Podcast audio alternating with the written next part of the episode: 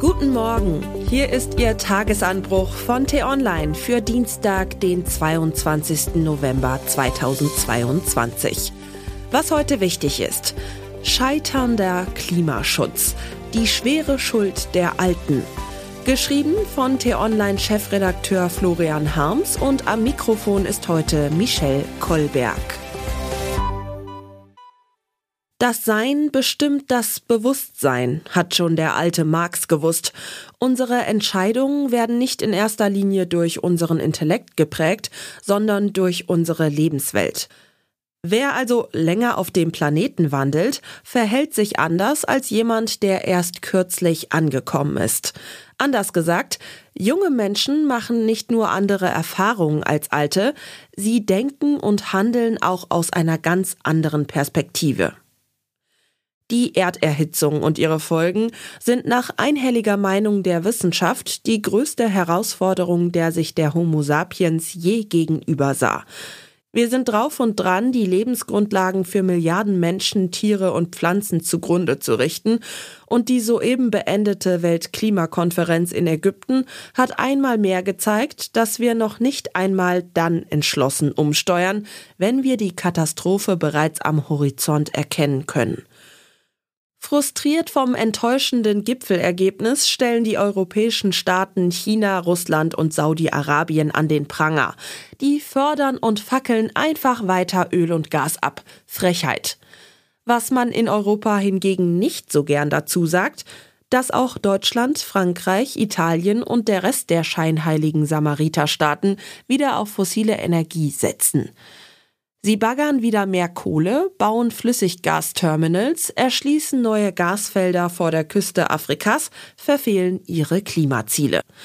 Warum ist das so?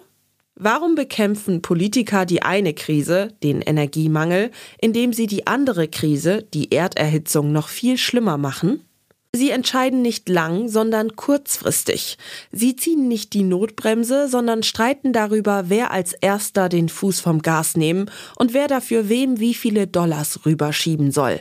Zeitgleich demonstrieren auf den Straßen junge Menschen, starten Klimaaktivisten fragwürdige Protestaktionen mit Klebstoff auf Straßen oder Farbe in Museen und sehen sich prompt geballter öffentlicher Empörung ausgesetzt. Drehen die jungen Leute jetzt völlig durch?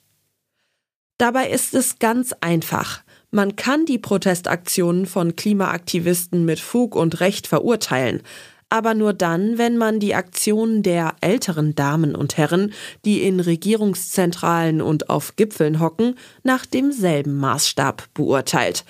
Und da muss man leider sagen, sie sind kein Deut besser.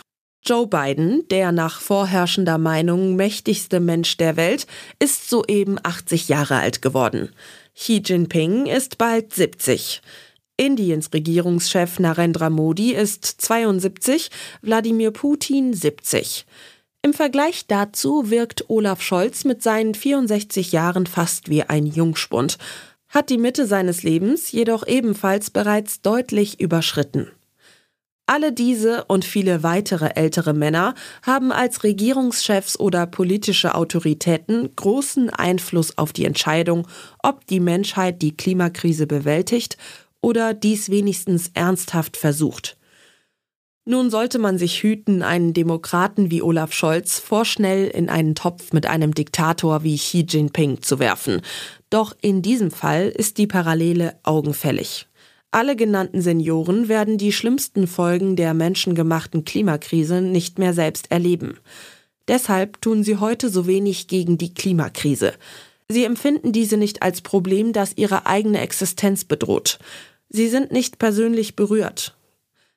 Anders als die jungen Leute, die immer verzweifelter an unsere Entschlossenheit appellieren die wissen, dass sie noch jahrzehntelang auf dem Misthaufen leben müssen, der mal ein intakter Planet war.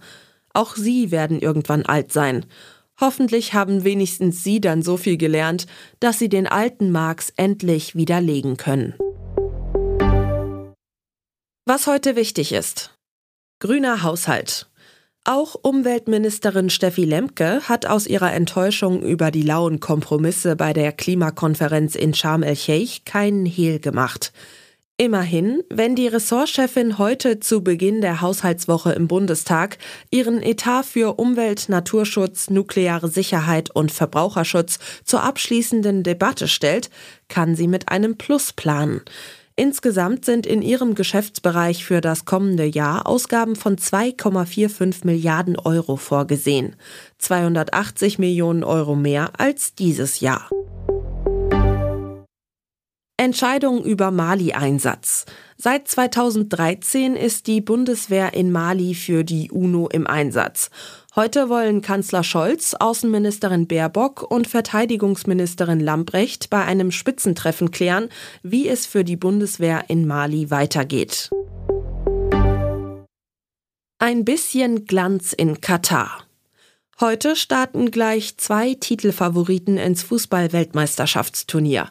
Um 11 Uhr trifft Superstar Lionel Messi mit Argentinien auf Außenseiter Saudi-Arabien und um 20 Uhr tritt Titelverteidiger Frankreich gegen Australien an.